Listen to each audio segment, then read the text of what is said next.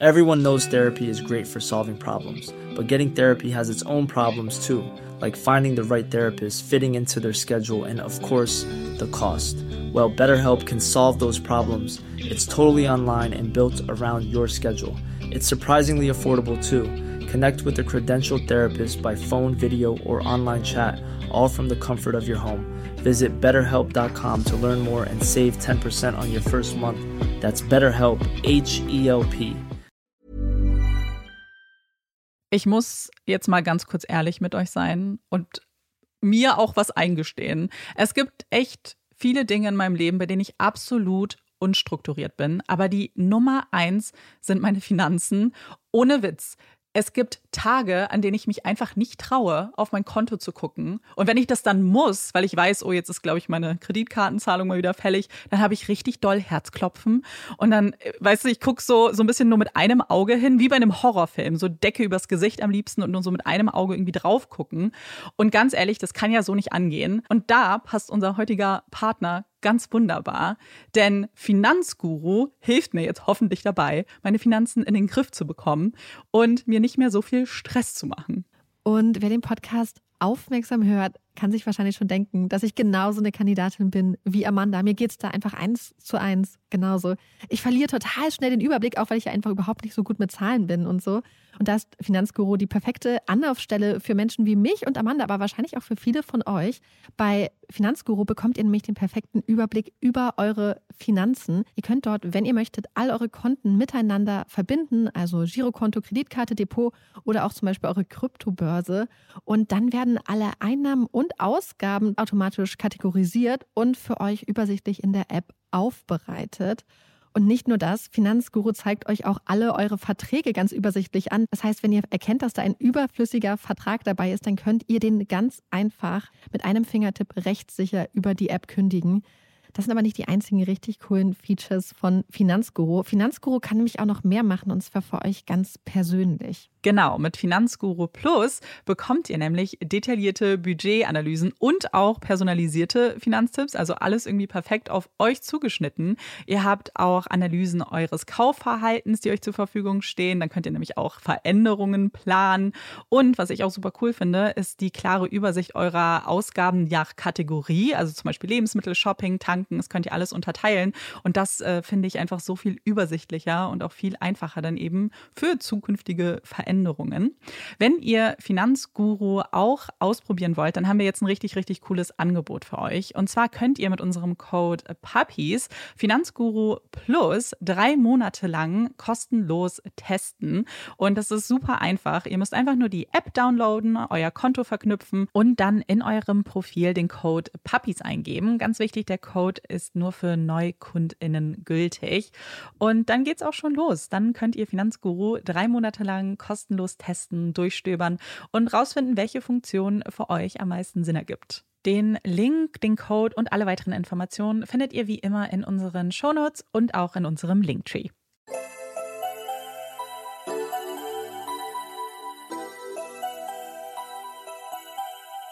Herzlich willkommen bei Puppies in Crime, unserem True Crime Podcast. Ich bin Marike. Und ich bin Amanda. Wir, wir können jetzt was zu Berlin sagen. Oh mein Gott, stimmt. Wir haben die letzte gesagt, wir können nichts über Berlin sagen. Jetzt können wir was über Berlin sagen. Und damit das war meinen so wir. schön mit euch. Vielleicht müssen wir kurz sagen, wir meinen unseren Live-Auftritt in Berlin. Ach so, ja, wir, wir meinen unseren Live-Auftritt. Die, die Stadt Berlin Das ist war ja, ein Traum. ja. Es war wirklich richtig toll. Ähm, vielen, vielen Dank an alle, die da waren. Und ich bin auch jetzt zum Beispiel gerade, ähm, habe witzigerweise gerade drauf geguckt. Ich habe auch das Armband an, was wir geschenkt bekommen haben. Das war Oh, ich hatte das auch so Feiern cute. Ja, wir haben ein Ja. Geschenk bekommen. Vielen, vielen Dank. Wir haben auch Blumen bekommen und so. Das war so cool. so lieb. Und, und, und Ringe und ach, der Richtig süß. Richtig, richtig. Ja, süß. und es war, es war so schön mit euch und es war so nett, weil wir danach noch Zeit hatten äh, für Fotos und Quatschen und so und dann einfach sich mal so wiedersehen oder, oder Ja. sehen. Ähm, war sehr, sehr cool. Ja, total. Und jetzt ist ja heute der, also wir nehmen jetzt gerade am 1. Oktober auf und am 4. Oktober sind wir ja auch schon in Köln. Und da freuen wir uns natürlich auch richtig, richtig doll darauf. Denn Köln Ja. ist eigentlich ausverkauft. Nicht nur eigentlich, Ja. auch uneigentlich. Ja. Allerdings, ich weiß nicht, ob wir da noch die Möglichkeit haben, also dass vielleicht noch ein paar, bin ich gerade nicht sicher, ob da noch Karten kommen. Auf jeden Fall, falls ihr noch dringend auf der Suche nach Karten sein solltet, lohnt es sich bei uns bei Instagram äh, zu gucken, weil da immer noch mal Leute Karten verkaufen, weil sie irgendwie nicht hinkommen können. Und ich weiß nicht, ob vielleicht nicht noch zwei, drei Karten auch äh, so noch mal mhm. äh, in den Verkauf gehen. Das würden wir aber alles bei Instagram ja. dann ankündigen, weil das schneller ist. Genau. Und ähm, wir meinen damit übrigens, wir haben so Posts gemacht für jede Stadt. Also Köln hat zum Beispiel einen eigenen Post. Mhm. Ähm, da könnt ihr auch, wenn ihr jetzt wisst, zum Beispiel sucht, könnt ihr auch einfach einen Kommentar schreiben, so hat noch jemand Tickets ja. und ähm, oder sich finden, wenn ihr zum Beispiel auch alleine kommt, dann könnt ihr auch gucken, ob ihr vielleicht, weiß ich nicht, schon connecten wollt. Ähm, genau dann da würden wir uns natürlich total freuen. Wir freuen uns jetzt schon auf alle, die Tickets haben und die uns dann in ja. Köln besuchen, beziehungsweise wir besuchen Köln. Ja, ist richtig aufregend. Sehr, sehr aufregend. Und damit leiten wir aber vielleicht über ganz ungalant zum heutigen Fall, den ich vorbereitet habe und der uns mal wieder in die USA bringt. Es ist Samstagmorgen, der 23. Februar 2008. Die Sonne ist aufgegangen, hat den Tag offiziell beginnen lassen. Und während sich manche Bewohner in den Vororten Chicagos noch den Schlaf aus den Augen reiben, den Wecker vielleicht snoosen oder vielleicht sogar noch ausschlafen können, steht eine Frau mit klopfendem Herzen vor ihrem Telefon. Ihr Blick fällt aus dem Fenster auf die große, dunkelgraue Rauchwolke, die sich über ihrer Garage befindet. Mit zitternden Fingern wählt sie die 911. Ich glaube, meine Garage brennt. Soll ich rausgehen oder was soll ich tun? Denise Squires Stimme ist klar. Sie bebt nicht, zeigt keinerlei Auswirkungen des doch sehr beängstigenden Anblicks. Während andere bei der Beschreibung eines möglichen Feuers vielleicht in Panik verfallen würden, scheint es bei Denise nicht der Fall zu sein. Ein Glück für die Mitarbeitenden der Notrufzentrale, denn so können sie alle wichtigen Informationen in Erfahrung bringen und sich schnellstmöglich darum kümmern, dass die richtigen Einsatzkräfte vor Ort erscheinen. Als diese wenig später ankommen, erwartet sie Denise vor dem beigefarbenen Haus mit dem weißen Dach. Die Garage sieht dem kleinen Einfamilienhaus zum Verwechseln ähnlich. Nicht nur was die Farbgestaltung angeht, sondern auch was die Größe betrifft. Die beiden Häuser unterscheiden sich kaum voneinander. Ein Anblick, der durchaus für Verwunderung sorgen könnte. So eine große Garage sieht man wirklich nicht alle Tage. Wie viele Fahrzeuge passen dort bloß hinein? Es sind Fragen, denen man unter anderen Umständen vielleicht länger nachgehen würde, ins Staunen verfallen würde und sogar mit dem Kopfrechnen loslegen würde, um sich eine Antwort zu erschließen. An diesem Morgen bleibt für solche Gedanken kein Raum. Denn wenn es brennt, dann muss alles unglaublich schnell gehen. Sind kleine Checkboxen, die bei den Profis in Sekundenschnelle abgehakt werden. Blicke, die schnell umherwandern, um Brandherd und betroffene Stellen ausfindig zu machen. Man beginnt sofort mit dem Löschvorgang, um zu vermeiden, dass das Feuer noch auf die umliegenden Häuser überspringen kann. Das ist nämlich eine der Sorgen der Einsatzkräfte. Aber es gibt noch etwas, was Platz in ihren Gedanken einnimmt. Eine weitere Checkbox, die von Denise hinzugefügt wurde. Die hat das Team nämlich mit einer Befürchtung empfangen. Sie hat erklärt, dass sie nicht weiß, wo ihr Ehemann Ari sei. Er ist nicht im Haus und ans Telefon geht er auch nicht. Vielleicht ist er weggefahren, spekuliert sie. Er fährt einen weißen Truck, sagt sie. Oder eine deutlich schlimmere Vermutung, vielleicht ist er ja in der Garage. Es ist eine Frage, auf die man schnell eine Antwort finden wird. Schon bei Betreten der Garage war der beschriebene weiße Truck aufgefallen. Schließlich handelt es sich dabei auch um den Brandherd. Der ganze Wagen stand in Flammen und musste unverzüglich gelöscht werden. Als dies gelungen ist, fiel der nächste Blick auf das, was sich unter dem Fahrzeug befunden hat. Oder wohl eher, wer sich darunter befunden hat. Ein paar Stiefel blitzten unter dem Wagen hervor, und als man den Körper vorsichtig herauszieht, ist der Anblick schockierend. Die gesamte obere Körperhälfte ist verbrannt, ein Gesicht ist nicht mehr zu erkennen. Auch wenn die Vermutung nahe liegt, wer die Person sein könnte, möchte man keine voreiligen Schlüsse ziehen. Man tastet die noch völlig intakte Hose ab und kann schnell einen Erfolg verbuchen. In der Hosentasche der Person befindet sich ein Portemonnaie und darin wiederum ein Personalausweis, der bestätigt, dass die Person, die sich da unter dem Truck befindet, Ari Squire sein muss. Die Detectives, die sich am Ort des Geschehens befinden, können gar nicht glauben, was für ein schrecklicher Unfall das gewesen sein muss. Alles deutet darauf hin, dass Ari an seinem Wagen herumgeschraubt hatte, dass der kaputte Wagenheber, der neben dem Auto liegt, Probleme gemacht haben könnte und das Auto dann auf ihn herabstürzte. An der Motorhaube hatte sich eine kleine Lampe befunden, die auch an den Strom angeschlossen war. Vielleicht hatte ein Funke dieser Lampe dann das Feuer entfacht. Es ist absolut tragisch und eine Erkenntnis, die sie nun auch mit Denise teilen müssen. Ein Detective bittet sie mit ihm in den Einsatzwagen zu steigen. Er möchte es so einfach wie nur möglich für sie machen, möchte nicht, dass sie die Augen der involvierten Einsatzkräfte auf sich spürt. So umsichtig wie es nur geht, erklärt er, dass sie Ari in der Garage gefunden haben, dass er unter dem Truck eingeklemmt war und im Feuer verbrannt ist. Denise starrt den Detective mit leerem Blick an. Er kann keine Emotion in ihrem Gesicht lesen, er sieht keine Tränen, hört keinen Aufschrei. Da ist nur ein starrer Gesichtsausdruck, der auf ihn gerichtet ist. Er kennt diesen Blick. Es ist eine Schockstarre, in die Denise verfallen sein muss. Ihr Körper kann mit dieser Nachricht nicht umgehen und entscheidet sich einzufrieren, die Emotionen erstmal abzuschotten. Deswegen sind die nächsten Fragen, die Denise stellt, auch nicht besonders überraschend für den erfahrenen Ermittler. Wie? Was mache ich nun? Was sind die nächsten Steps? Es sind rationale, organisierte Gedanken, die einen möglicherweise davon ablenken sollen, von dem ganzen Schmerz eingenommen zu werden. Aber viele Steps gibt es aktuell nicht, die sie mit Denise teilen können.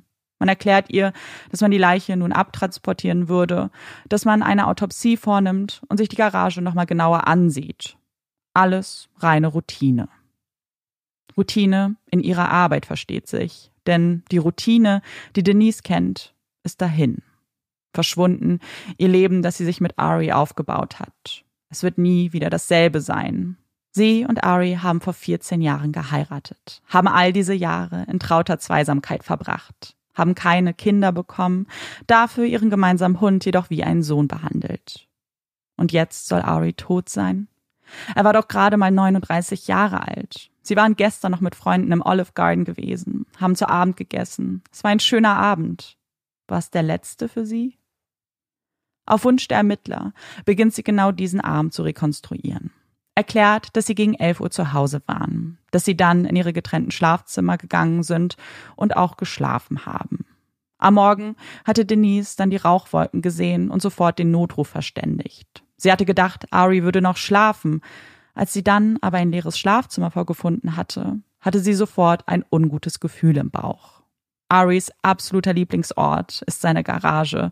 Es ist seine Ruheoase, in die er sich oft verabschiedet. Wenn sie ihn mal nicht auffinden kann, dann weiß sie eigentlich sofort, dass er dort sein muss. Ari gehört eine Baufirma, aber seine eigentliche Leidenschaft waren schon immer die Autos, vor allem Dieseltrucks. Er hatte alles geliebt, was damit zu tun hat. An ihnen zu schrauben, in ihnen zu sitzen oder Rennen zu besuchen oder auch selbst an ihnen teilzunehmen. Es war nicht nur ein Hobby, es war Aris Lebensinhalt. Er fuhr quer durchs Land, um sich mit der Trucker-Community zu treffen, Preise einzuheimsen oder die neuesten Modelle zu bestaunen. Ari hatte so auch viele Freunde fürs Leben getroffen, war Mitglied in unterschiedlichen Online-Gruppen und Vereinen, ein sehr beliebtes Mitglied noch dazu. Denn Ari war ein freundlicher Typ, jemand, der immer mit angepackt hatte, der zur Stelle war, wenn man Werkzeug oder helfende Hand brauchte. Ein frischer Wind in der Szene, in der gerne auch die Ellenbogen ausgefahren werden und der Ehrgeiz manchmal überhand nimmt. Aber nicht für Ari. Ihm war die soziale Komponente genauso wichtig wie die Chance eines neuen Rekords oder Gewinns. Als Aris Freunde und Bekannte aus der Community von seinem Tod erfahren, sind viele sichtlich erschüttert. Sie können gar nicht fassen, dass Ari gestorben ist und das auch noch beim Schrauben an seinem Fahrzeug, etwas, das er so sehr geliebt hatte. Er war eigentlich auch immer so vorsichtig, war immer so vorbildlich, wenn es um Sicherheit ging. Wie seltsam, dass er den Wagenheber nicht ordentlich gesichert hat, so wie sonst. So kennen sie Ari eigentlich gar nicht. Aber manchmal ist das Leben ebenso. Nicht fair, nicht planbar. Manchmal haben Menschen viel Glück und andere viel Pech. Vielleicht hatte Ari einfach Pech gehabt. Es einfach mal nicht so genau genommen mit den Sicherheitsvorkehrungen und musste dafür den ultimativen Preis bezahlen. In der Woche nach Aris Tod versammeln sich seine Familie, seine Freunde und viele andere Menschen in einem italienischen Restaurant, um sich von ihm zu verabschieden, ihm zu gedenken und in Erinnerung zu schwelgen. Einige von ihnen haben auch vorab in das Online-Gästebuch geschrieben. Dort steht, Niemand weiß, was man in Zeiten wie diesen sagen soll. Wir wissen, dass Aris charmantes Lächeln und seine Einstellung, das Leben zu leben, immer in Erinnerung bleiben werden. Ari, wir sind gesegnet, weil du unsere Leben berührt hast. Und dir, Denise, kann ich nur ein Leben voller wundervoller Erinnerung an Ari und den Frieden wünschen, weil ich weiß, was für ein gutes Leben du und Ari zusammen hatten. Wir, seine Familie, können nur an den Mann denken, den wir kannten, und ich fand es schön, eine Verbindung zu ihm haben zu dürfen. Er war durch und durch ein Schatz. Gott segne dich und halte dich stark, auch wenn du trauerst. Und vergiss nicht, dass deine Familie immer für dich da ist, Denise. Und ich traf Ari im Oktober bei einem Dieselrennen in Houston 2006. Wir kannten uns aus einem Internetforum. Er kam auf mich zu und gab mir das Gefühl, seit Jahren befreundet zu sein. Er war wirklich eine liebevolle, fürsorgliche und herzliche Person. Die Dieseljungs werden ihn sehr vermissen. Es sind über 100 Personen gekommen, die meisten davon eingeladen von Denise und ihrer Familie, um ihrem Ehemann die letzte Ehre zu erweisen. Aber eine Handvoll Menschen, die ebenfalls anwesend sind, stehen nicht auf der Gästeliste, sind nicht da, um um Ari zu trauern, sondern sind gekommen, weil ihnen sein Tod sehr verdächtig vorkommt. Es sind Sheriffs des Lake County Sheriff's Office, die da sind, um ein paar Informationen einzuholen. Nicht über Ari, sondern über Denise.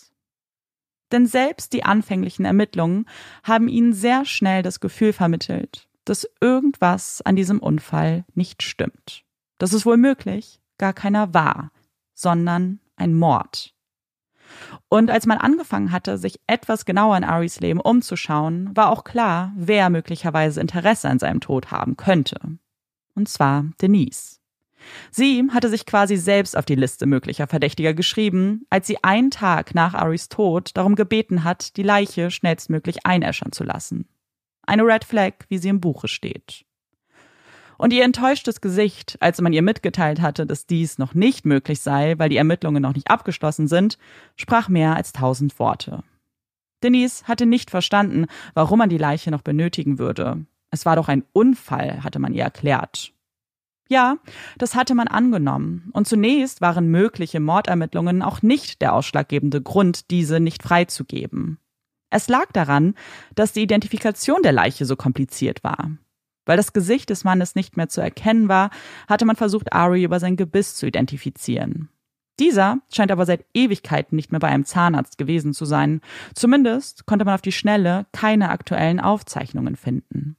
Und damit gestaltete sich dieser sonst so einfache Prozess sehr schwierig und zeitaufwendig. Jetzt stand der Freigabe der Leiche aber auch noch etwas anderes im Weg.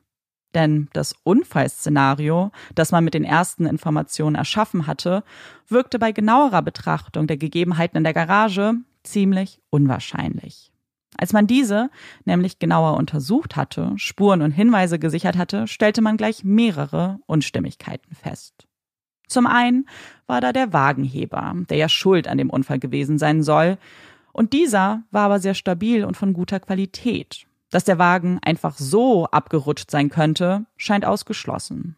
Und wenn der Wagenheber verrutscht wäre, dann hätte man dafür doch irgendwelche Hinweise finden müssen. Irgendwelche Kratzer oder Dellen auf dem Boden. Da war aber nichts. Dass Ari den Wagenheber nicht korrekt gesichert haben könnte, kam ja schon seinen Freunden seltsam vor. Es ist aber noch kurioser, wenn man beachtet, dass die vorderen Reifen des Trucks abmontiert waren. Was hatte Ari mit seinem Wagen vor? Wenn er die Reifen austauschen wollte, dann hätte er dafür nicht unter den Wagen gemusst. Wenn er zum Beispiel den Ölfilter austauschen wollte, dann hätte er dafür nicht die Reifen abmontieren müssen. Aber selbst wenn die Ermittler sich darauf einlassen, denken, dass Ari vielleicht einmal unvorsichtig war, dann steht immer noch die Frage im Raum, was die Brandursache war. Denn ihre Theorie mit der Lampe und der Glühbirne, die mussten sie in dem Moment verwerfen, als sie festgestellt haben, dass die Stromzufuhr für die ganze Garage abgestellt war. Die kleine Lampe hat nicht geleuchtet. Es ist kein Strom geflossen und kann daher auch keinen Funken abgesondert haben. Außerdem hatten sie erfahren, dass man bei der Analyse der Leiche Rückstände von stark brennbaren Substanzen gefunden hatte. Und das in großen Mengen. Die gesamte Kleidung der Leiche war wie getränkt darin. Die Jeans, die Socken, selbst die Unterhose hatte Rückstände aufgewiesen. Um was für eine Art Substanz es sich genau gehandelt hatte, konnte man nicht mit Sicherheit bestimmen. Es hätte Kerosin, Benzin oder auch Brandbeschleuniger sein können. Weil es so große Mengen waren, konnte man aber ausschließen, dass diese vom Wagen abgetropft sein könnten und stattdessen genutzt wurden, um ein Feuer zu zünden. Was man dafür genutzt haben könnte, scheint auch naheliegend, als man einen Propanbrenner erblickt, dessen Schalter immer noch auf On steht. Mit all diesen Erkenntnissen scheint ein Unfall immer unwahrscheinlicher und man beginnt sich Fragen zu stellen, unter anderem wer Ari so etwas hätte antun können. Und dabei fällt der Blick natürlich auf sein direktes Umfeld und in diesem Fall auf Denise. Dass die Ehe der beiden möglicherweise nicht mehr ganz so rund lief, hatten die Ermittler bereits von Anfang an geahnt. Da waren die vielen Kleinigkeiten, die darauf hindeuteten, dass die beiden eine gewisse Distanz zueinander aufgebaut hatten. Zum einen die räumliche Distanz ihrer beiden Schlafzimmer, aber auch eine emotionale Distanz. Bei ihren Gesprächen mit Denise ist ihnen immer wieder aufgefallen, wie wenig diese über ihren Ehemann wusste. Sie konnte ihnen nicht sagen, wie sein Alltag aussah, zu wem er Kontakt pflegte. Ja, sie war sich noch nicht einmal sicher, wie viele Tattoos ihr Ehemann hatte. Sie erklärte ihre ungenauen Angaben damit, dass Ari nicht so ein gesprächiger Typ sei. Dass man in getrennten Räumen schläft, kann viele Gründe haben, von denen die meisten auch nichts mit einer Ehekrise zu tun haben. Aber dafür, dass ihre Ehe etwas belastet hatte, gibt es sehr viel mehr Hinweise als nur ihre Schlafsituation. In ihrem gesamten Haus gibt es nicht ein Foto der beiden zusammen. Und ähnlich wie die Fotosituation wurden die beiden auch nur selten zusammen gesehen. Sie haben ihre Leben separat voneinander geführt, mit eigenen Routinen, über die sie scheinbar auch nicht viel kommuniziert haben.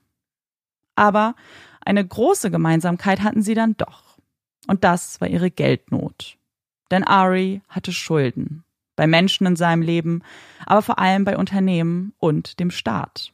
Denn die Baufirma, die ihm gehört, war nicht sein erstes Business. Er hatte vor einigen Jahren ein Unternehmen gegründet, das Leistungen im Gesundheitswesen anbot und Behandlungen und Dienstleistungen an kranke Menschen verkaufte. Das Problem, ihm wurde vorgeworfen, diese Leistungen fehlerhaft oder gar nicht erst erbracht zu haben. Der Schaden wurde auf zwei Millionen Dollar geschätzt. Als der Fall vor ein Gericht ging, wurde ihm sogar vorgeworfen, kranke Menschen ausgenommen zu haben und, Zitat, an Alzheimer erkrankte Menschen aus dem Horoskop vorgelesen zu haben und das als medizinische Anwendung verkauft zu haben. Fast sechs Jahre würde Ari gegen diese, laut ihm völlig falschen Vorwürfe vorgehen, würde 200.000 Dollar an seinen Rechtsanwalt bezahlen und sich dann irgendwann geschlagen geben müssen, weil er einfach kein Geld mehr hatte und der Schuldenberg zu weit hochgeschossen war. Also ging Ari ein Vergleich ein und wurde angewiesen, einen sechsstelligen Betrag zurückzahlen zu müssen, sowie sich für sechs Monate in Hausarrest zu begeben. Und genau in diesem Zeitraum, in dem halben Jahr, das Ari zu Hause verbringen musste, fängt seine Garage Feuer und er verstirbt in einer Art, die es wie ein Unfall aussehen lassen soll. Hatte Denise diesen günstigen Zeitpunkt ausgenutzt, um sich von der Last ihres Ehemannes zu lösen? Laut Aussagen von Bekannten habe die sich nämlich ständig darüber beschwert, dass sie das ganze Geld verdienen würde und trotzdem nie etwas davon zu Gesicht bekäme. Vielleicht wollte sie eine Lösung für dieses Problem. Eine Lösung, die ihr Aris Ableben ermöglichen würde. Denn mit seinem Tod wäre Geld kein Problem mehr. Auf die Nachfrage der Ermittler, ob Ari eine Lebensversicherung abgeschlossen hätte, hatte Denise mit einem schnellen Nein geantwortet. Eine Antwort, die die Ermittler in ihrem Verdacht nur weiter bestätigen würde. Denn dieses Nein entspricht nicht der Wahrheit. Ari hatte eine Lebensversicherung abgeschlossen und die Begünstigten waren drei wichtige Menschen in seinem Leben, ganz vorne mit dabei Denise. Die würde im Fall von Aris Tod knapp vier Millionen Dollar erhalten. Wusste Denise nichts davon? Hatte sie nicht mitbekommen, dass ihr Ehemann jetzt schon neun Jahre in diese Versicherung einzahlte? Und war es bloß Zufall, dass die Police der Versicherung im nächsten Monat exponentiell angehoben werden sollte? Natürlich wäre das möglich. Trotzdem entscheiden sich die Ermittler in diesem Moment, den Tod von Ari als Verbrechen einzustufen und Denise als Person of Interest zu benennen. Und während die Sheriffs in Lake County damit ihre Ermittlungen in eine neue Richtung lenken, beschäftigt ihre Kollegen und Kolleginnen im benachbarten County 20 Meilen entfernt ein ganz anderer Fall. Einer, der genau wie der Todesfall um Ari am 23. Februar 2008 mit einem Anruf bei der Notrufzentrale begonnen hat. Es ist eine Frauenstimme, die sehr viel aufgeregter erklärt, dass sie sich Sorgen um ihren Sohn machen würde, weil dieser trotz einer Verabredung nicht bei ihr erschienen ist. Der 20-jährige Justin Newman hat ihr versprochen, sie an diesem Tag zur Arbeit zu fahren. Eigentlich sollte er am Nachmittag bei ihr aufschlagen, aber bis jetzt fehlt immer noch jede Spur von ihm, erklärt Justins Mutter Donna, der Mitarbeiterin der Notrufzentrale. Sie fügt hinzu, dass sie diesen Anruf nicht leichtfertig absetzen würde, dass es nicht normal für Justin wäre, einfach so fern zu bleiben. Außerdem hat sie ihn noch an die Verabredung erinnert und darauf bestanden, dass er sie anrufen soll, falls er sich verspäten würde. Aber Justin hatte nicht angerufen und auch Donna war es nicht mehr möglich, ihren Sohn telefonisch zu erreichen. Weil zu diesem Zeitpunkt gerade mal ein paar Stunden vergangen sind, bittet man Donna darum, noch etwas abzuwarten. Justin ist ein junger Mann, vielleicht ist ihm etwas dazwischen gekommen, er würde sicherlich noch auftauchen, versucht man der aufgelösten Mutter zu erklären. Aber Donna kennt ihren Justin gut. Den aufgeschlossenen jungen Mann, der immer zu Scherzen aufgelegt ist und das Leben nicht so ernst nimmt. Der gerne mit seinen Freunden angeln geht und sogar für kurze Zeit angestrebt hat, Fischer zu werden. Es war eine Traumvorstellung, einen Job auszuüben, der einen mit Spaß und Leidenschaft erfüllt. Etwas, das Justin immer schon wollte. Im Kindesalter noch Baseballspieler als Traumberuf notiert hat und vom ganz großen Geld geträumt hat vom schicken Uhren, von einem Lamborghini. Donna hatte diese Träume immer beschmunzelt. Nicht, weil sie Justin eine solche Karriere nicht zutrauen würde, sondern weil sie natürlich wusste, dass das Leben als erwachsene Person nicht ganz so traumhaft und rosarot verläuft, wie man es als Kind annimmt. Und genau das musste auch Justin feststellen. Dass man sich Jobs nicht immer aussuchen kann und dass manchmal ein Zwischenstopp eingelegt werden muss, bevor man seine Berufung findet. Justins Zwischenstopp war eine Arbeitsstelle bei Home Depot. Ein Job, den er mit viel Charme und Fleiß ausübt. Dass Justin das Leben eher locker nimmt, dass er im Geiste manchmal noch ein Teenager ist, der sich den Ernst des Lebens noch erschließen muss, das weiß Donna. Das liebt sie an ihrem Sohn. Und doch weiß sie mindestens genauso gut, dass er sie nicht einfach versetzen würde. Das hat er noch nie und das würde überhaupt nicht zu dem Jungen passen, den sie kennt, der seine Familie über alles stellt und für sie alles tun würde. Sie nicht abzuholen und noch nicht einmal anzurufen, ist nicht normal. Und das denkt nicht nur Donna. Auch Justins Bruder stimmt seiner Mutter zu. Er ist schockiert darüber, dass Justin nicht aufgetaucht ist, ahnt genau wie Donna, dass irgendwas passiert sein muss. Er erinnert sich gut daran, noch vorher mit Justin gesprochen zu haben, die beiden haben sich darauf geeinigt, dass Justin ihre Mutter zur Arbeit fahren würde und sein Bruder sie dann später abholt. Und dabei hatte Justin immer wieder betont, wie wichtig es sei, dass er pünktlich ist, hat genau erklärt, wo er auf seine Mutter warten soll. Warum war es Justin so wichtig, wenn er es scheinbar selbst nicht so genau mit der Zeit genommen hätte? Warum hatte Justin, ohne mit der Wimper zu zucken, zugestimmt, seine Mutter zur Arbeit zu fahren, obwohl er selbst einen ziemlich aufregenden Tag vor sich hatte? Denn dieser Samstag sollte einen neuen Lebensabschnitt für ihn eröffnen. Es war sein allererster Arbeitstag bei einer Baufirma. Und Justin war so aufgeregt, hatte seiner Mutter freudestrahlend davon berichtet, dass er von dem Inhaber bei Home Depot angesprochen wurde. Er hatte ihm 15 Dollar die Stunde angeboten und, das hatte Justin besonders gefreut, er würde richtige Bauprojekte betreuen und sogar mit den anderen Arbeitern nach Missouri fahren dürfen, um vor Ort zu arbeiten. Die bezahlen alles, hat er seiner Mutter erzählt. Die Anreise, das Essen, ja sogar ein Hotel. Und er würde auch noch richtig gut verdienen. Vielleicht ist das ja der Job, der ihn seinen Traum von einem Lamborghini etwas näher bringen würde. Sein erster Arbeitstag sollte an diesem Samstag um 7 Uhr morgens beginnen und um 15 Uhr enden. Danach würde er seine Mutter abholen, hatte ihr zugesichert. Und doch hat er das nie getan. Donna möchte nicht darauf warten, bis die Polizei ihre Arbeit aufnimmt und entscheidet, eigene Ermittlungen anzustellen. Sie erinnert sich noch an den Namen des Mannes, der Justin angesprochen hat. Und wenn sie mit ihm sprechen könnte, würde sie zumindest erfahren, wann Justin den Arbeitsplatz verlassen hat. Das wäre wenigstens ein Anfang. Donna ruft bei Justins ehemaligem Chef von Home Depot an, um dort vielleicht die Nummer des Mannes in Erfahrung zu bringen oder vielleicht den Namen der Baufirma. Sicherlich hätte Justin mit seinen Kollegen oder irgendwem darüber gesprochen. Was Donna dann aber zu hören bekommt, erschüttert sie bis ins Mark. Der Mann, der ihren Sohn angesprochen hat, ihm einen Job angeboten hat, ist Ari Squire. Und er ist an diesem Morgen verstorben, erklärt man ihr. Was bedeutet das nur? Donna und Justins Bruder sind ratlos. Wenn sie es richtig verstanden haben, dann ist Ari kurz vor neun verstorben. Hatte er Justin vorher noch begrüßt, ihn um sieben in Empfang genommen? Was ist aber dann passiert? Ist Justin vielleicht mit seinen neuen Arbeitskollegen zu einem dieser Bauprojekte gefahren? War er so aufgeregt, dass er seine Verabredung mit Donna ganz vergessen hat? Justin ist ein sorgloser Typ. Vielleicht hat er einfach nicht darüber nachgedacht, welche Konsequenzen sein Handeln hätte, welche Sorgen sie sich alle machen würden. Sie wollen sich auf diese Version der Geschehnisse einlassen, möchten daran glauben, dass es eine einfache Erklärung für alles gibt, aber irgendwas in ihnen wehrt sich dagegen. Das Gefühl, dass Justin sich auf jeden Fall bei ihnen gemeldet hätte, wenn das der Fall wäre. Und genau das tut Justin dann auch. 36 Stunden nach seinem Verschwinden erhalten sie von ihm eine SMS. Ich bin auf nach Missouri. Ich rufe euch nächste Woche an. Eine Nachricht, die eigentlich Beruhigung auslösen sollte, aber das genaue Gegenteil erreicht. Donna ist jetzt noch viel besorgter der Ton der Nachricht, die Wortwahl. Warum hat Justin Missouri mit MO, der offiziellen Abkürzung des Bundesstaates, abgekürzt? Das tat er doch sonst nicht. Sie ist sich nicht mal sicher, ob Justin diese Abkürzung überhaupt kennt. Alarmiert verständigt Donna daraufhin erneut den Notruf und wird wenig später von zwei Ermittlern aufgesucht. Und dieses Gespräch verläuft so gar nicht wie erhofft.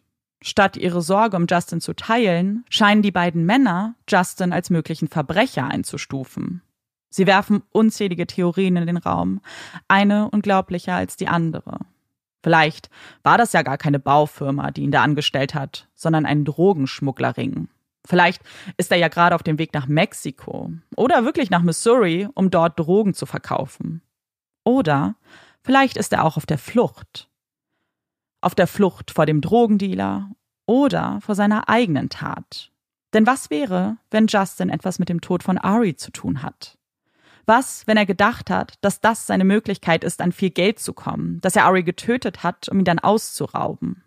Gut, vielleicht hatte Justin das ja nicht geplant. Was, wenn es ein Unfall war? Wenn er gemeinsam mit Ari am Auto herumgeschraubt hat und der Wagenheber kaputt ging und der Wagen Ari unter sich begrub und Justin daraufhin geflohen ist Vielleicht hat er einfach Angst, dass man ihm so eine Unfallgeschichte nicht glauben würde. Donna denkt nach. Wie würde Justin reagieren, wenn vor seinen Augen ein Mensch stirbt? Dass er töten würde, ist ausgeschlossen für sie.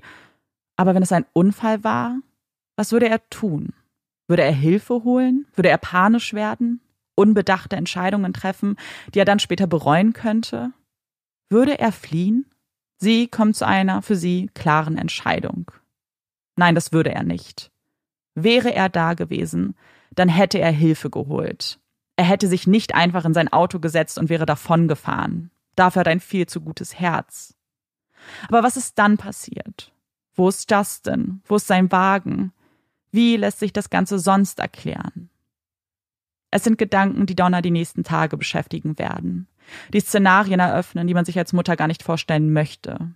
Was, wenn es wirklich um Drogen ging? Was, wenn er sich mit den falschen Leuten angefreundet hat? Wenn er gezwungen wird, Straftaten zu begehen? Was, wenn Aris Tod kein Unfall war und die Person, die ihn getötet hat, auch Justin auslöschen wollte? Die Vorstellung dieser Möglichkeiten erfüllt die leidende Mutter mit einem unfassbaren Schmerz.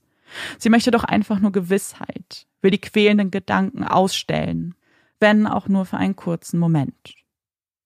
Bei den Ermittlern in Lake County, die bereits überzeugt davon sind, dass Aris Tod kein Unfall ist, löst diese neue Flut an Informationen ganz schöne Verwirrung aus.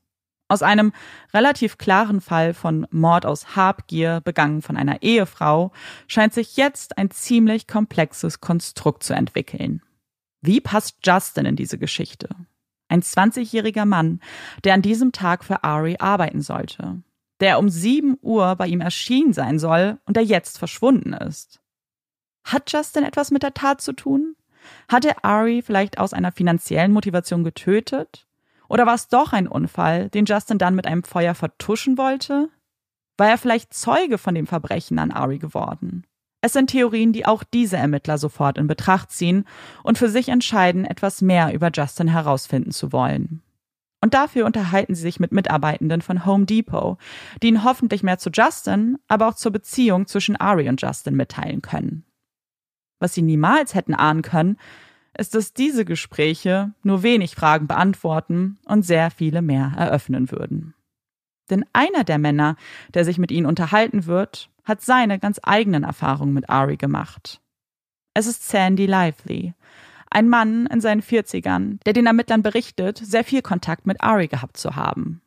Ari habe ihm einen Job bei sich in der Baufirma angeboten, hatte gesagt, dass er ihm 60.000 Dollar im ersten Jahr zahlen würde, das wäre doppelt so viel, wie er bei Home Depot erhalten würde.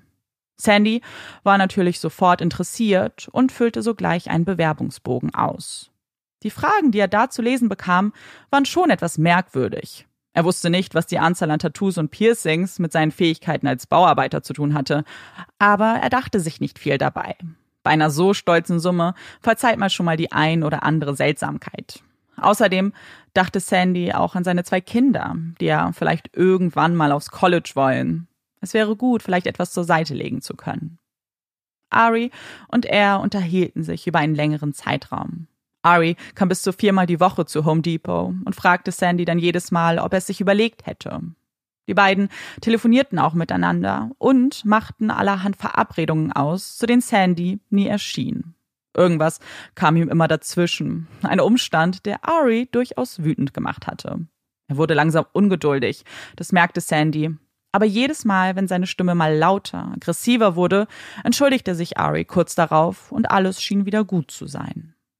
Für den 23. Februar waren Sandy und Ari wieder mal verabredet. Sandy hatte zugesichert, sich um 6 Uhr morgens telefonisch bei ihm zu melden und sich dann auf den Weg zu ihm zu machen. Aber, wie so oft, hatte Sandy wieder mal andere Sorgen. Er hatte verschlafen, sein Kind war krank, sein möglicher Job bei Ari keine Priorität an diesem Morgen. Als schließlich Sandy dann irgendwann angerufen wurde und ihm ein Kollege von Home Depot erzählte, dass Ari an diesem Tag verstorben ist, schockierte Sandy das natürlich. Und doch war einer seiner ersten Gedanken, wie gut es war, dass er seinen Job noch nicht gekündigt hatte. Als Sandy dann am Montag zu seiner Schicht bei Home Depot eintraf, erfuhr er außerdem, dass auch Justin einen Job von Ari angeboten bekommen hatte und ebenfalls am Samstag zu ihm kommen sollte und jetzt vermisst werden würde. Sandy hatte gar nichts davon mitbekommen, erklärt er den Ermittlern. Ari hatte ihm nicht gesagt, dass er auch anderen Mitarbeitenden einen Job angeboten hatte. Er dachte, er wäre der Einzige gewesen. Die Ermittler sind verwirrt. Wie passen all diese Puzzlestücke zusammen?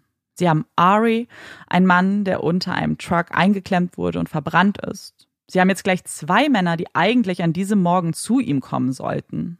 Einer dieser beiden Männer ist seitdem verschwunden. Und dann haben sie eine Ehefrau, die sich ungewöhnlich verhält und auch ein Tatmotiv hätte. Und Ari, der sich selbst ziemlich ungewöhnlich verhalten hat. Wie kann aus all diesen Details eine logische Theorie geformt werden? Eins scheint jedenfalls gewiss. Um das tun zu können, um der Wahrheit etwas näher zu kommen, müssen sie herausfinden, wo Justin ist. Denn er könnte die Antworten auf viele ihrer Fragen parat haben. Und am 2. März 2008 scheinen sie diesen Antworten auch zum Greifen nahe zu kommen. Nicht sie selbst, sondern ihre Kollegen aus Eureka, Missouri. Zwei Polizisten fällt bei ihrer Routinekontrolle ein Fahrzeug auf, das vor einem Motel steht und dessen Kennzeichen schief und verbogen ist.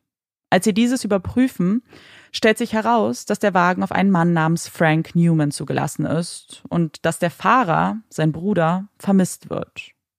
Als man daraufhin mit der Rezeptionistin spricht, bestätigt diese, dass Justin Newman bei ihr eingecheckt ist und sich jetzt gerade in Zimmer 133 befindet. Bevor sie Justin einen Besuch abstatten, lassen sich die beiden Polizisten von ihren Kollegen über den Fall aufklären. Sie erfahren, dass Justin vermisst wird und möglicherweise in Verbindung mit einem Mord stehen könnte. Es sind wichtige Informationen, die sie benötigen, um die Situation und die Gefahren einschätzen zu können.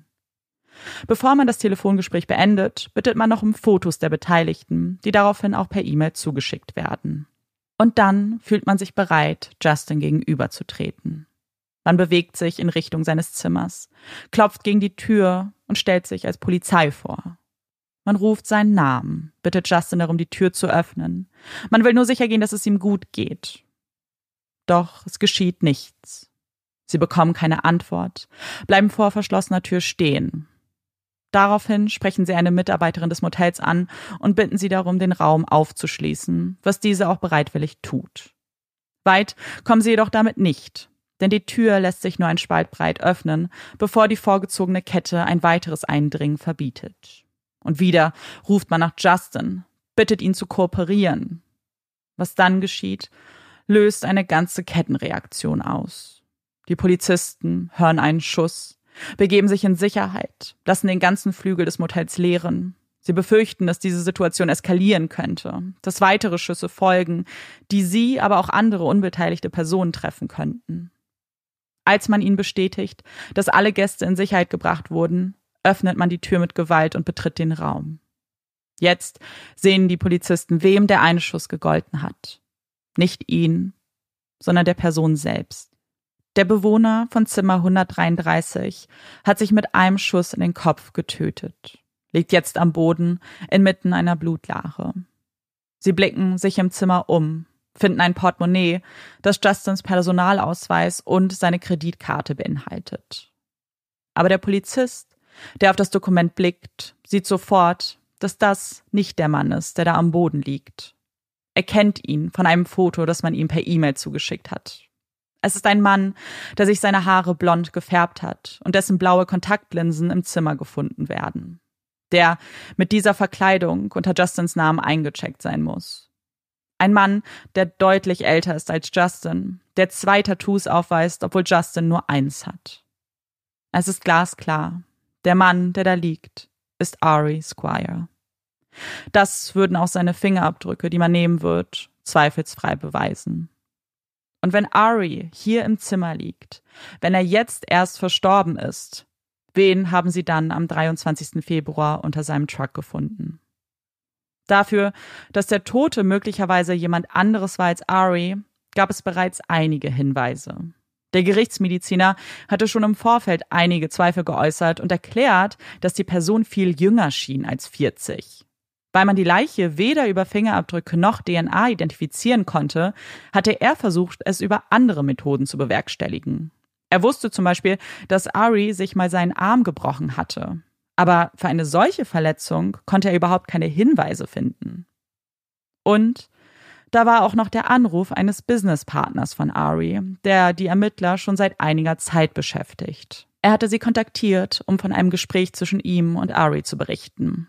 Es war vor einigen Jahren, als Ari sich inmitten seines Rechtsstreits wegen Betrugs befunden hatte. Ari schien verzweifelt und sagte etwas, das sein Geschäftspartner bis heute nicht vergessen konnte.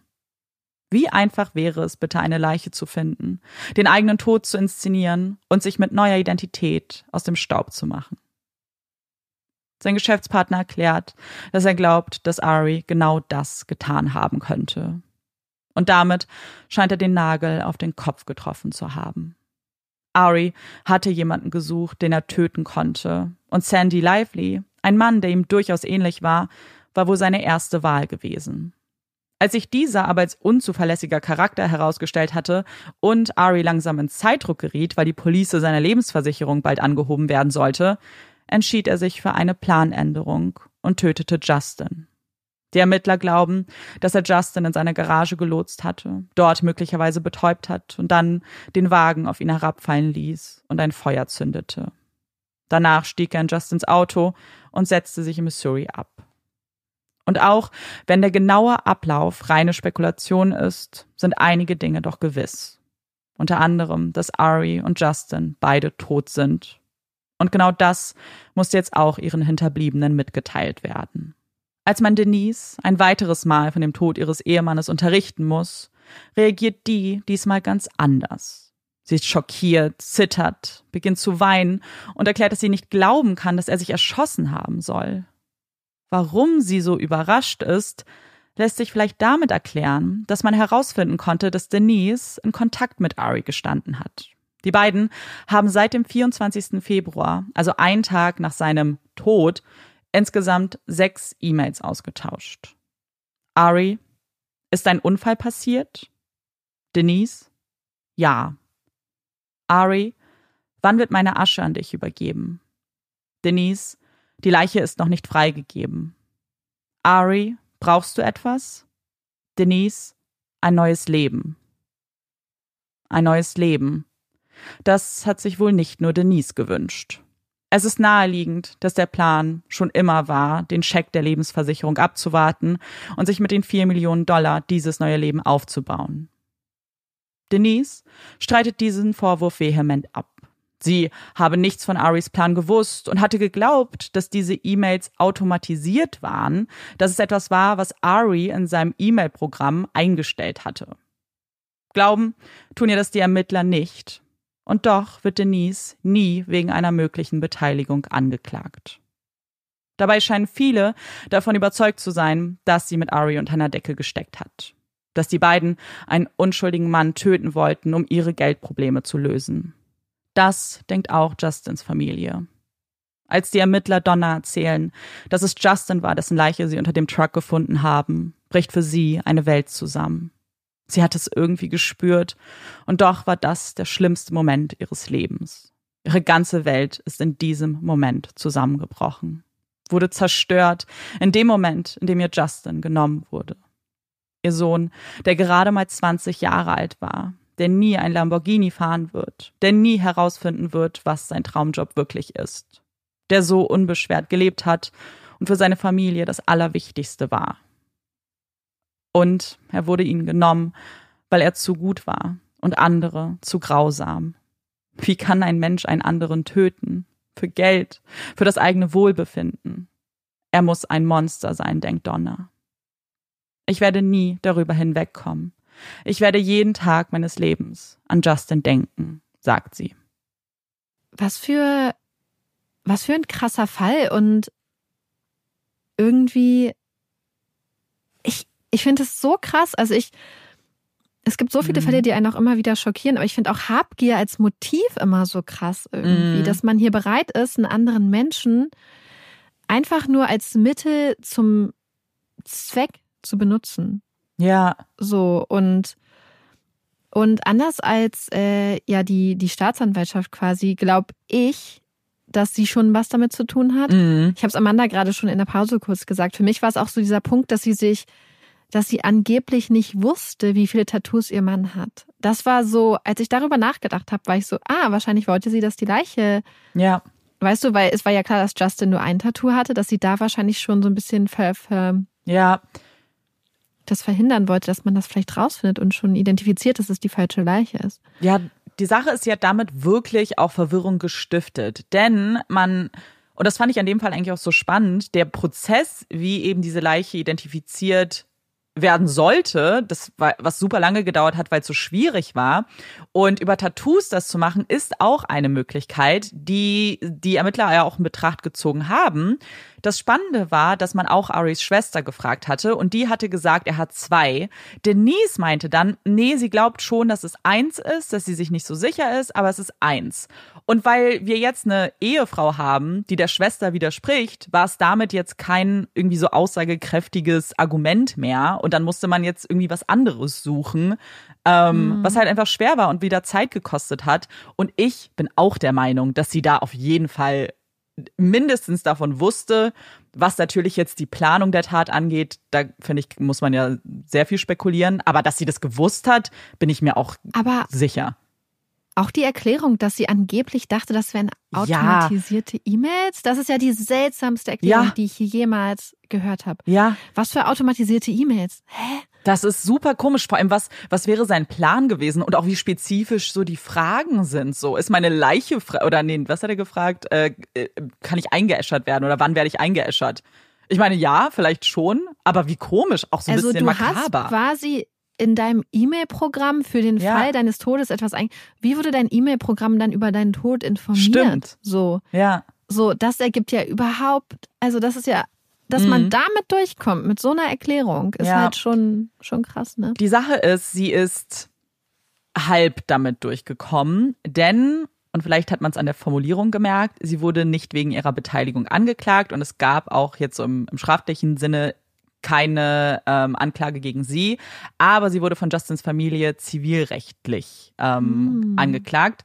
Und da ist, also ist, und da geht es ja faktisch genau auch um die Frage, ob sie mitschuldig ist an Justins Tod.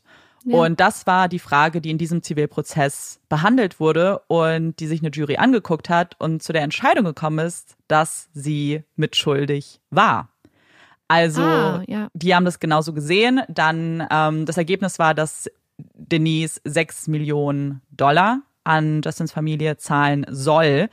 Aber wir wissen natürlich in solchen Fällen, dass das immer nicht so einfach ist. Und wir wissen auch faktisch nicht, ob Justins Familie dieses Geld bekommen hat, weil wir ja auch wissen, wie ihre finanzielle Lage war mhm. und sie kein Geld hatte, weil die Lebensversicherung hat sie natürlich jetzt auch nicht mehr bekommen, weil ja. diese Versicherung eine Suizidklausel hat obwohl Ari ja tatsächlich jetzt auch tot ist, ähm, ist Suizid mhm. eben ausgenommen und deswegen hat sie auch nichts von diesem Geld gesehen. Ja. Aber de dementsprechend hat sie kein Geld, sondern waren ja wirklich hoch verschuldet und deswegen wissen wir jetzt nicht, ob Justins Familie wirklich was von diesen sechs Millionen gesehen haben. Aber ich glaube, das Gefühl, und das sehen wir in dem Fall aber auch gleich in ganz vielen anderen, wo die Familien auch sehr viel Energie und Kraft und alles reinstecken in den Kampf um Gerechtigkeit. Und das war mhm. hier auch der Fall. Das macht Donna auch. Und Donna hat gesagt, sie wird niemals ruhen lassen, bis ihr Sohn Gerechtigkeit erfährt. Ähm, ich glaube, es geht so also ein bisschen auch um das Gefühl von, hier hat eine Jury zumindest befunden, dass wir sehen, dass da jemand ist, der mitschuldig ja. war. Hm. Ja, krass. Aber weiß man denn, ob haben die beiden denn wirklich ihr Leben dann so getrennt? Gelebt oder war das quasi nur vorgespielt? Oder das ist echt eine gute Frage. Oder haben sie quasi gesagt, hey, wir sind jetzt hier so eine Geschicksalsgemeinschaft, wir sind irgendwie noch verheiratet, wir hängen aber nicht zusammen, wollen einander loswerden und der schnellste mhm. Weg ist, wenn wir viel Geld bekommen. Ich glaube schon, dass das stimmt. Ich glaube schon, dass mhm. die, diesen Eindruck, den man von den beiden als Ehepaar hatte, weil der ja nicht von Denise gestreut wurde, sondern von anderen mhm. Menschen aus ihrem Leben und auch Beobachtungen aus dem Haus und das, glaube ich, zu einem gewissen Teil schon stimmen kann. Wobei natürlich die Frage ist, was man Denise glauben kann, was sie selbst gesagt hat, weil genauso wie das mit mhm. den Tattoos, wenn sie zum Beispiel nicht, nicht sagen konnte, in Anführungszeichen, wie sein Alltag ist, mit wem er Kontakt hat, kann das natürlich auch nicht die Wahrheit gewesen sein, sondern nur der Versuch, die Informationen halt nicht bereitstellen zu wollen. Sonst hätte sie ja, ja, vielleicht sagen müssen, hey, da kommen zwei Leute eigentlich heute Morgen oder hätten an dem Morgen kommen sollen. Ähm, wollt ihr euch die mal angucken? So, das wäre ja eigentlich eine normale Reaktion gewesen, wenn ja. außer man sagt, nee, mein Mann sagt mir nichts. Äh, wir kommunizieren halt nicht so. Ich glaube, man muss da wirklich so ein bisschen ja, man muss alles ja. mit so einer, wie heißt das, Prise Ich sag das auch immer. Ich weiß nicht, ob das ein englisches Saying ist. Nicht richtig. Ob, ja, so ein bisschen, genau, also so nicht so auf die Goldwaage legen, was sie, glaube ich, sagt. Ähm, ja. Was ich gerade noch gesehen habe in meinen Notizen, ich füge es mal kurz jetzt hinzu, auch weil es noch zu dem Prozess gehörte. Ähm, ich fand es nämlich sehr interessant, was ihre Verteidigung gesagt hat im Zivilprozess, die ja gesagt haben, sie hat nichts damit zu tun.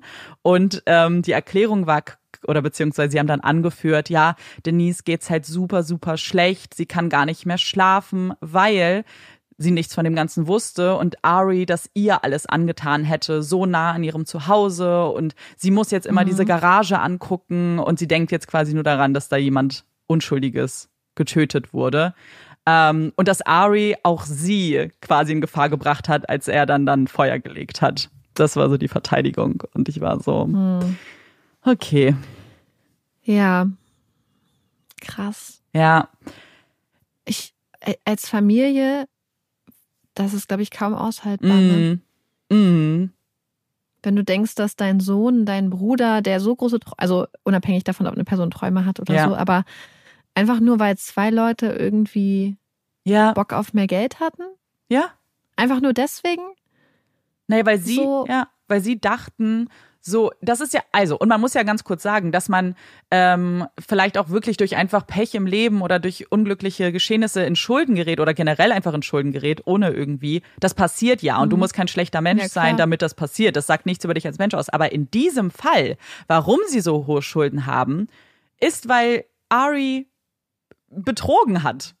Und zwar auch Mhm. in einem Sektor, das ich auch schlimm fand, ehrlich gesagt. So, ich bin da schon Ja, so klar. persönlich, dass ich mir denke, wer kranke Menschen ausnimmt, so natürlich Ja, sollst du dafür bezahlen.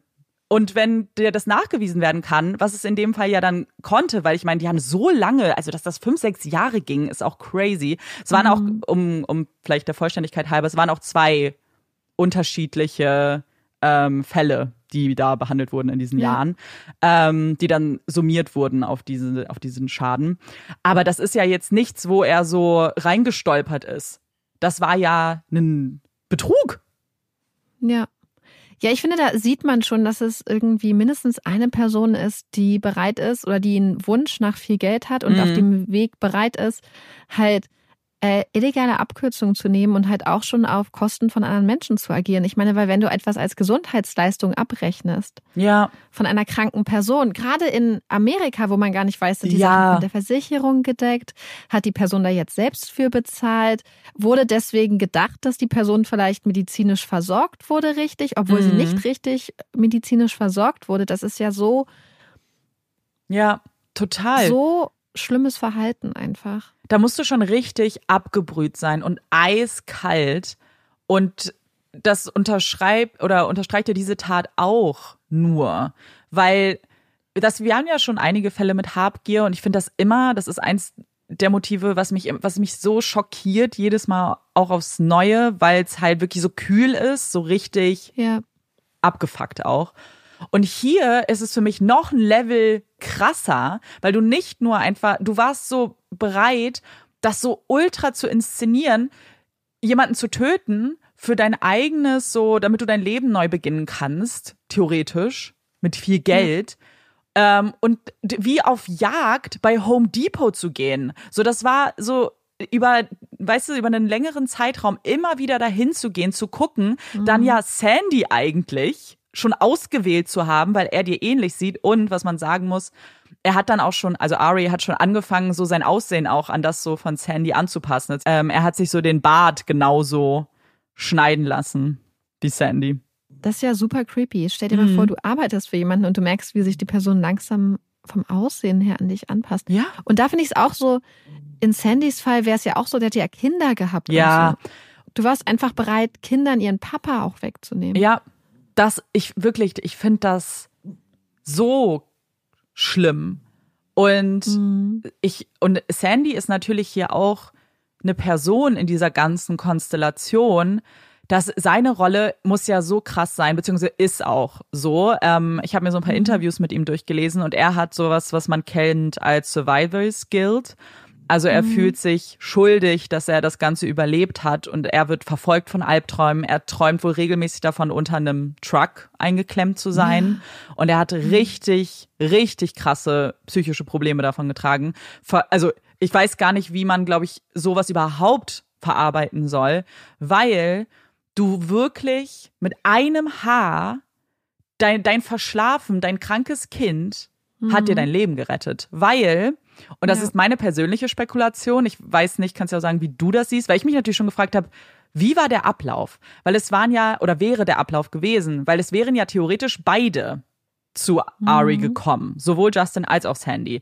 Und ich bin mir eigentlich sicher, dass es Sandy, also es ergibt ja auch nur Sinn, dass es, wäre, wäre Sandy um 6, 6.30 Uhr, wann auch immer, gekommen, er wäre. Hätte er Justin abgesagt. Genau, dann hätte er entweder Justin abgesagt oder vielleicht, weiß ich nicht, wieder nach Hause geschickt. Ich habe auch überlegt, ob er ihn Weil warte mal, hattest du nicht gesagt, dass es um wann sollte Justin da sein? Um sieben? um sieben, genau.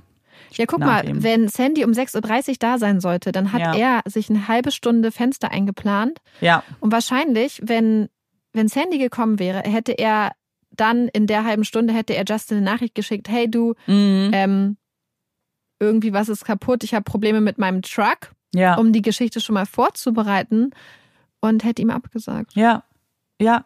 Ich, ich glaube auch, dass es so gewesen sein muss, weil natürlich für diesen absolut kranken Plan hätte Sandy natürlich besser funktioniert, weil sie in einem ähnlichen Alter sind, ähnlicher Aussehen. Es war ja eigentlich, und deswegen, es hat ja nicht super lange gedauert. Das war am, am 23. war die Tat. Am 2. hatten sie ja dann Ari gefunden in dem Hotel. Also es ist ja jetzt hier Ja. eine Woche, die vergangen ist oder so. Ähm, und verständlicherweise, weil die Leiche auch einfach selbst in dem Zustand, wie sie ja war, direkt ja schon bei der Autopsie auch schon Anzeichen gezeigt hat von, hm, sieht eigentlich viel jünger aus und ähm, äh, plus hat man Sandy auch immer noch als Zeugen, der ja sagen kann, wie sich Ari verhalten hat. Und das, ja, also, Wahrscheinlich hat sie deswegen auch nicht gesagt, zum Beispiel, ähm, ja, mein, mein Mann war viel bei Home Depot und so. Mm, weil, Wie stimmt. du gesagt hast, weil sie damit ja. die Ermittler auf die Spur gebracht hätte ja, von den Leuten. Wenn es nicht den Zufall gegeben hätte, ja, dass Justins Mom und sein Bruder sich da an die Beamten ge gewendet hätten und selber ermittelt hätten, mhm. dann wäre das ja vielleicht gar nicht so aufgeflogen. ja, Dann wirklich. wäre Ari vielleicht auch schon weg gewesen. Das ist halt die Sache, genau. So, dann hätte er es vielleicht weiter geschafft. Oder was, ich habe schon drüber nachgedacht, so was wäre gewesen, wenn man ähm, vielleicht doch die Leiche doch schon eingeäschert hätte aus irgendeinem Grund. Ich weiß halt nicht genau, so Ja. hier gab es ja schon sehr viele Anzeichen, gerade all das, was in der Garage ja gefunden wurde. So, ich weiß ich nicht. Ich, ich, für mich als absolute, als absoluter Laie, ähm, klingt es natürlich schon so, als ob das schon klar war, dass man da relativ schnell drauf kommt, dass da irgendwas seltsam ist, wenn du nicht mal eine Brandursache ausfindig machen kannst und es brennt. Das alleine das mit dem Wagen wäre ja eine Sache gewesen. Das wäre ja für sich vielleicht würde wirklich wie ein Unfall aussehen. Aber irgendwie muss doch das Feuer. Ich, ich glaube tatsächlich, dass es spätestens, äh, wenn es um die Auszahlung der Versicherungssumme Ja. gegangen wäre, Stimmt. Dass es da ein Problem gewesen wäre, weil wir ja wissen, dass Versicherungen in den USA tatsächlich auch, also ich weiß nicht, wie das in Deutschland ist, viel, viel nachforschen. Mhm. Eigene, und ich glaube, das ist in Deutschland auch so, dass sie dann Ja. eigene Ermittler schicken, äh, die sich das anschauen. Und ich glaube, dass vor allem Stimmt. jede Versicherung eine Person hat, nämlich einen Brandsachverständigen oder eine Brandsachverständige. Ja, Und ähm, absolut. Das aber ich ja glaube, dass theoretisch, stell dir mal vor, es wäre als Unfall ge ge genommen worden. Mhm. Es wäre als Unfall quasi, es hätte funktioniert. Ähm, die Leiche wäre auch eingeäschert gewesen. Ja, Justins Mutter hätte nicht selber ermittelt, sondern hätte gedacht, naja, mein Sohn wird schon zusammenkommen. ja, Dann wäre die Leiche vielleicht eingeäschert worden. Es Ja. wäre halt nicht irgendwie suspicious gewesen. ja, Und dann wäre er vielleicht einfach verschwunden und man hätte vielleicht die und wenn Sandy nicht, Sandy ist halt der springende Punkt unter Umständen, aber er hatte das ja vorher scheinbar auch nicht gecheckt so richtig. Nee, und ich muss auch, ich glaube, dass er auch bis zum Ende nicht wirklich so, also klar, dann, als es dann rauskam, dass Justin auch tot ist, so das ganze Ausmaß, glaube ich, bewusst war, ja. Aber in dem Gespräch mit den Ermittlern glaube ich nicht, dass er so gedacht hat, oh, ich, ich erzähle euch das, weil ich das super verdächtig finde, sondern ich erzähle euch, wie, wie ich so Ari kannte, weil die sind ja jetzt hier, um was über ihn zu erfahren. Ähm, und dann natürlich erst, wenn du das alles hörst, dann, dann kommen ja so die Puzzlestücke zusammen auch. Und also die Sache ist auch, weil jetzt gerade wie du es auch gesagt hast, so es hätten halt schon an einigen Ecken war es halt wichtig, dass Leute reagiert haben, weil sonst glaube ich, auch wenn die Leiche von Justin natürlich Fragen aufwirft, ist er als junger Mann natürlich vielleicht auch geneigter, dass man genau das sagt, was die Ermittler beziehungsweise die Leute auch gesagt haben. So, ja, vielleicht, ach, er ist jung, so vielleicht ist er einfach weggefahren. Ja, so, oder, macht Urlaub. oder oder stell dir mal vor, dass ähm, dass sie einfach gesagt hätte, ja, er hat zwei Tattoos, glaube ich, und Mhm. sie hätten die Schwester nicht befragt. Stimmt. Dann hätte das ja nicht so lange gedauert mit der Leiche. Ja, stimmt. Dann wäre es wahrscheinlich gewesen, ah, okay, das ist er. Ja. Weißt du, sie hätte gesagt, nee, sie hätte gesagt, er hat ein Tattoo. Ja, und dann, wär stimmt, halt dann wäre die es halt. Zweifel ja. von der Schwester gar nicht da gewesen. Das heißt, an ganz vielen Punkten haben die halt, haben sie wirklich so ein bisschen in Anführungsstrichen Pech gehabt. Ja, weil sie nicht diese Variablen eingebaut haben in ihren Plan. Und das ist es. Und ich glaube, dass also, ich habe in einem Artikel gelesen, ähm, dass quasi Ari schon mal so einen Fall bei irgendwie, ich glaube, Forensic Files war das, mal gesehen hat. Ich glaube, dass das im Kontext von seinem mit dem Gespräch mit dem Geschäftspartner gewesen sein muss. Weil mm. nach dem Plan kann es ja eigentlich nicht sein. Also es steht da nicht so konkret, ja. das, das spekuliere ich jetzt, aber ich wüsste nicht, wo er in dieser Woche das jemandem erzählt haben könnte, weil es halt nicht klar ist, ähm, dass er Kontakt mit irgendwem hatte, außer die E-Mails mit Denise. Ja. Deswegen glaube ich, dass wahrscheinlich Teil dieses Gesprächs mit seinem Geschäftspartner auch war, oh, das habe ich im Fernsehen gesehen bei Forensic Files. Und den Aspekt fand ich eigentlich ganz interessant, weil ich glaube, diese ganzen Faktoren, die ihm jetzt, die das Ganze halt aufgelöst haben, die kommen natürlich nicht dann da so vor. Und wahrscheinlich guckst du sowas und ja. denkst, hey, das ist voll der gute Plan.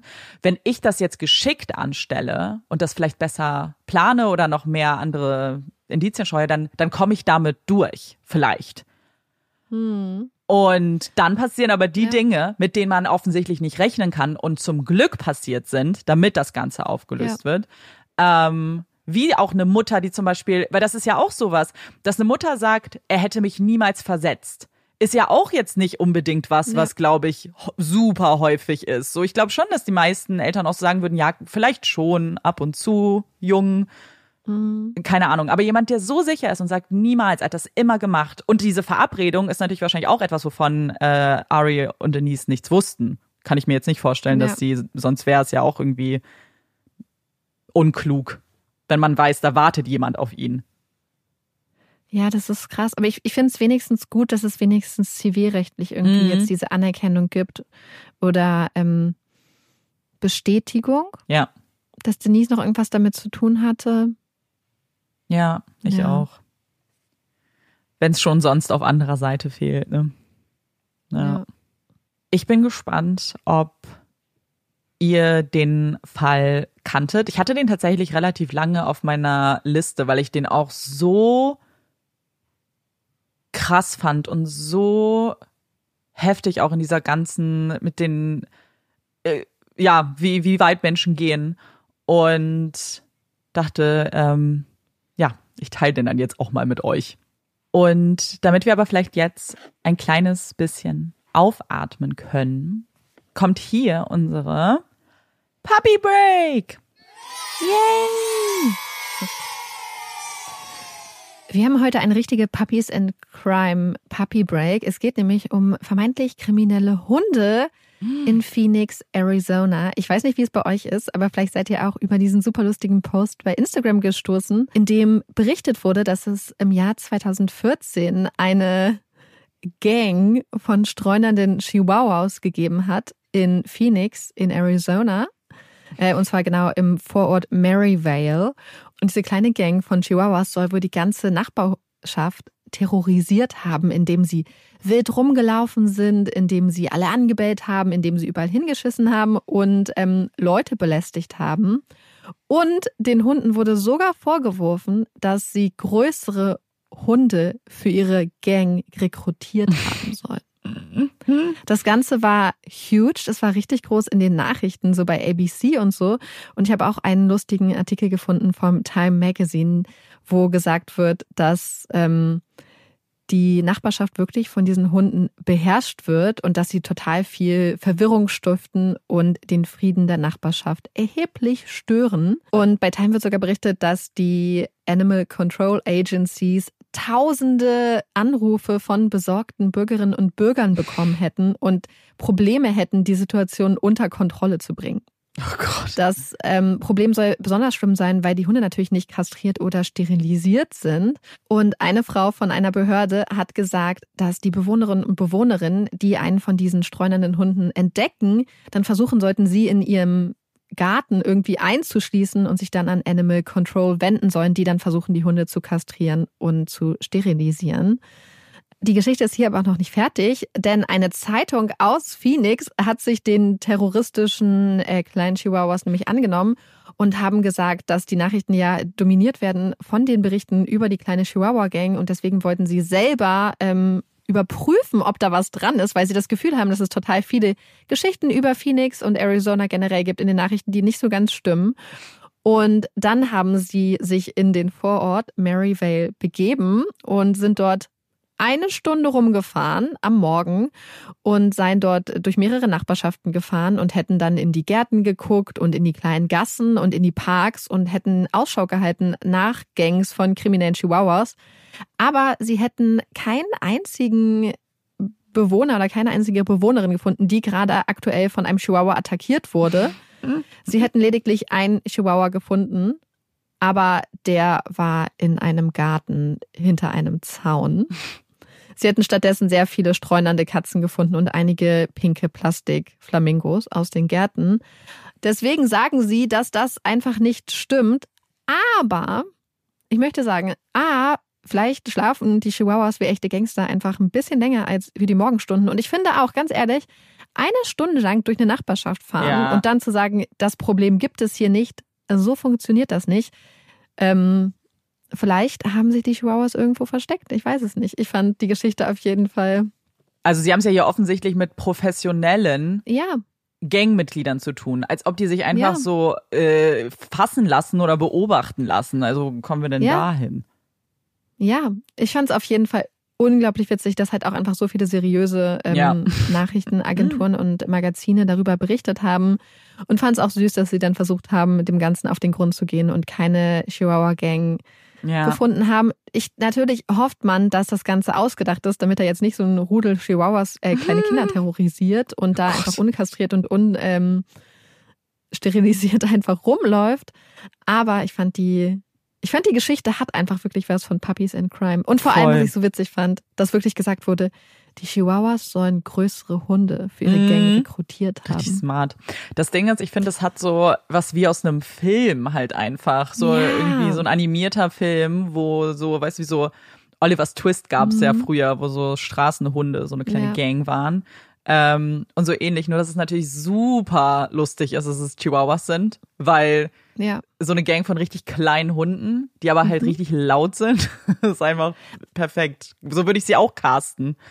Ja, aber das Krasse, was ich halt finde, ist, dass ja wirklich beim Time Magazine auch wirklich Leute von den offiziellen Stellen äh, zitiert wurden, scheinbar. Mhm. Das heißt, es scheint ja ein Problem zu sein irgendwie. Deswegen. Ja, du, ich glaube da dran. Ich glaube Ja, an ich Gang. auch. Das finde ich so witzig, weil was sie äh, bei dem bei der anderen Zeitung gesagt haben, ist, dass der eine Chihuahua, den sie gefunden haben in diesem Vorgarten, Mhm. der da offensichtlich hingehörte, dass der vielleicht ja der Türsteher vom Clubhaus war. Oh nein, er ist bestimmt so ein neues Mitglied und er wird halt immer da draußen Er ist so ein positioniert. Lookout. Ja, genau. Oder Türsteher. Ja, das so sieht so ganz harmlos aus und sagt so, hier kommt ihr nicht rein, äh, ihr Ja. kommt hier nicht in unser Clubhaus und die ganzen echten großen Chihuahua Boys und Mhm. Girls sitzen da im Haus. Das finde ich auch mega gut. Das Oder stell dir mal vor, es ist so eine Omi, die einfach eine Chihuahua-Gang hat. Und sie ist eigentlich die Drahtzieherin. sie dahinter. organisiert das Ganze und hat die so Mhm. abgerichtet.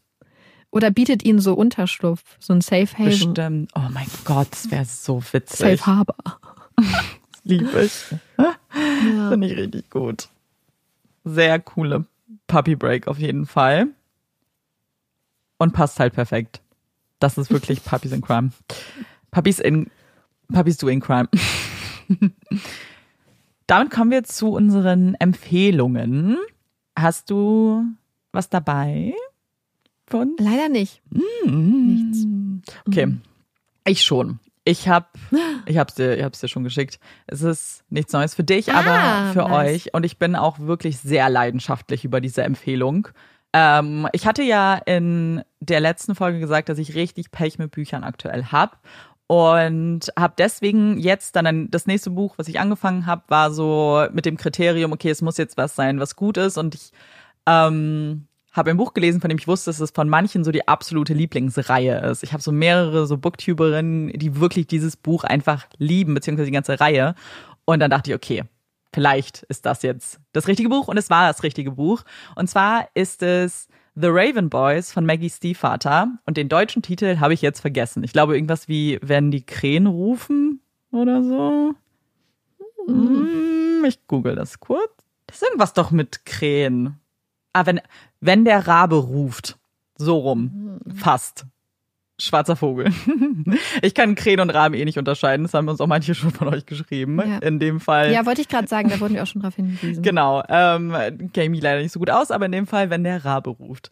Und dieses Buch war wirklich richtig toll. Es ist ein Jugendbuch. In dem Buch geht es unter anderem um unsere Protagonistin Blue. Die lebt gemeinsam mit ihrer Mutter und auch äh, ein paar Tanten und Freundinnen ihrer Mutter in so einem Haus. Es ist halt so ein Haus voller Frauen. Und all diese Frauen haben magische Fähigkeiten und sind quasi Hellseherinnen. Sie können in die Zukunft sehen, können nichts Spezifisches sehen, aber so ein paar Informationen mit den Personen teilen, für die sie in die Zukunft blicken sollen. Blue hat dieses Talent als einzige nicht. Sie kann etwas anderes. Sie verstärkt nämlich die magische Kraft von ihrer Mutter und den anderen Frauen. Und deswegen ist Blue ganz oft dabei, wenn eben in die Zukunft geblickt wird. Und Blue selbst hat auch ein Schicksal für ihre Zukunft geteilt bekommen, von ihrer Mutter, aber auch von eigentlich allen Personen, die in ihre Zukunft blicken. Und zwar, dass Blue ihre große Liebe durch einen Kuss töten wird. Und das verfolgt Blue ihr gesamtes Leben, äh, soweit, dass Blue sich eigentlich schon dafür entschieden hat, nicht zu daten, um dieses Risiko nicht einzugehen. Und sie hat, hat die Entscheidung für sich getroffen und auch eine Entscheidung, dass selbst wenn sie daten würde, sie niemals einen Jungen dieser speziellen Privatschule daten würde, denn die Raven Boys, so heißen diese Jungen, sind ihr einfach arrogante Snobs, die haben alle wahnsinnig viel Geld und sind Blue automatisch unsympathisch bis Blue dann das erste Mal eben auf eine Gruppe dieser Jungs trifft. Und damit haben wir jetzt so den zweiten großen Aspekt des Buches. Da begleiten wir nämlich diese vier Jungs und das sind Gansey, Adam, Noah und Ronan.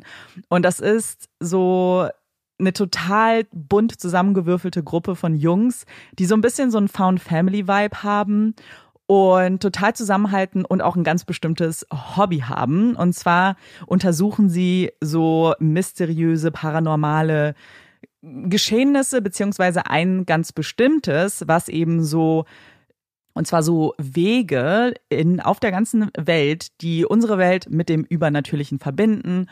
Und die suchen sie eigentlich und versuchen herauszufinden, was es mit dieser magischen Kraft, die diese bestimmten Orte umgibt, auf sich hat. Und jetzt mit Blue haben sie natürlich das Gefühl, dass sie sehr nah dran sind, vielleicht eine mögliche Antwort zu finden auf all ihre Fragen. Und die ganze Beziehung zwischen Blue und den vier Jungs und vor allem auch die Beziehung zwischen Blue und den ganzen Frauen in diesem Haus ist für mich mein absolutes Highlight gewesen. Die Gespräche, die Dialoge waren einfach so, so toll. Und ich freue mich jetzt sehr auf die Fortsetzungen und die nächsten Bücher. Kommen die schon? Sind die schon raus? Alles draußen. Das ist eine relativ alte ah, Reihe tatsächlich. Nice. Ist alles schon raus. Und ich glaube, es sind vier oder fünf Bücher. Mm. Oder vier, glaube ich, für den Deswegen ja. habe ich noch ein bisschen was vor mir und ich freue mich richtig doll ähm, mhm. zu gucken, was passiert. Sehr nice. Ich habe aber kein Hottake dafür. Nee, ich habe auch kein Hottake, aber ich habe eine Sache, die ich ansprechen muss, weil ich sie bei go. Instagram angesprochen habe. Hast du vielleicht auch gesehen? Mhm. Und zwar kennt ihr euch noch an diese Anti-Drogen-Kampagne so. erinnern von früher? Ja. Ich weiß nicht, ob wir da schon mal drüber gesprochen haben. Ich hab, musste jetzt wieder dran erinnern, weil es um eine amerikanische Anti-Drogen-Kampagne ging. Ähm, und dann ist mir das wieder eingefallen. Also mein Papa hatte früher auch voll viele von diesen Stickern, nämlich dieses keine Macht den Drogen. Und ich habe das einfach nicht verstanden. Ich habe nicht verstanden, was das. Ich war immer so wie keine Macht den Drogen. Ich dachte so, bin ich nicht in der Lingo drinne? Wieso macht sie den Drogen? Warum heißt es nicht, warum nimmt sie nicht Drogen? Und wieso wäre es keine? Und warum sie?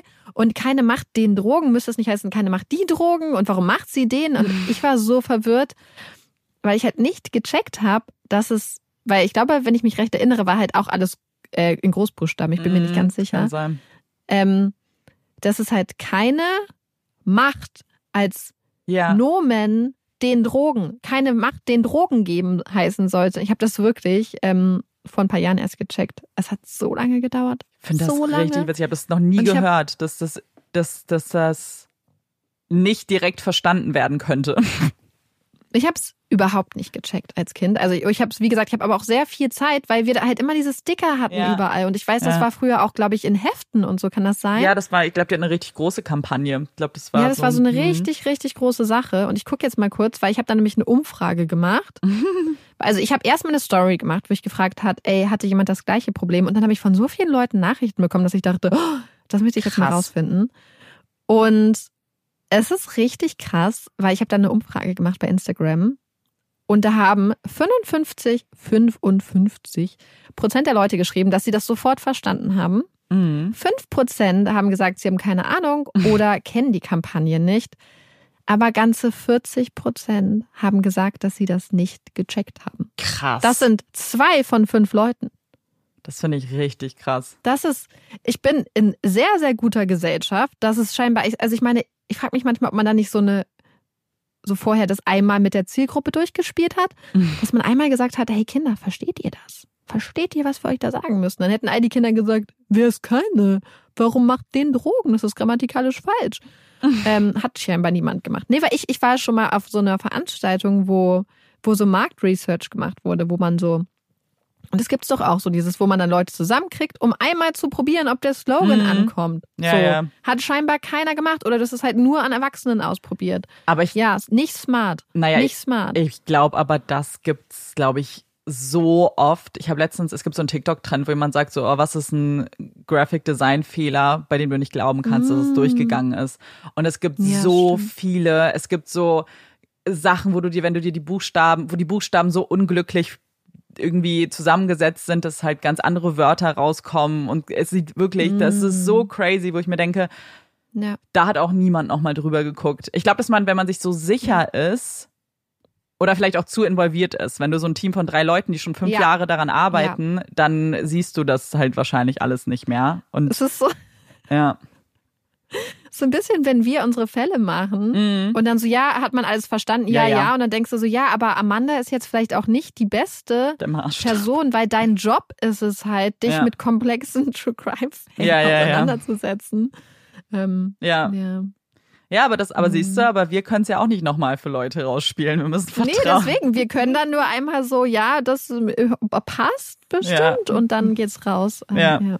Voll. Aber das fand ich richtig witzig. Deswegen bitte, bitte, bitte schreibt uns, ob ihr die gleichen Probleme hattet mit keiner macht den Drogen, keine macht die Drogen. Ey, ich habe da so viel Keine Lebenszeit die dran Drogen. verschwendet. Ja, Lieb's. Finde ich sehr Ja. gut. Und sehr gespannt, was ihr sagt. ja. Und dann beenden wir mit der Frage doch unsere heutige Folge. Wir hoffen, sie hat euch gefallen und wir würden uns total freuen, wenn ihr uns beim nächsten Mal wieder zuhört. Ich bin Amanda Ich bin Marike. und das ist Puppies in Crime. Tschüss.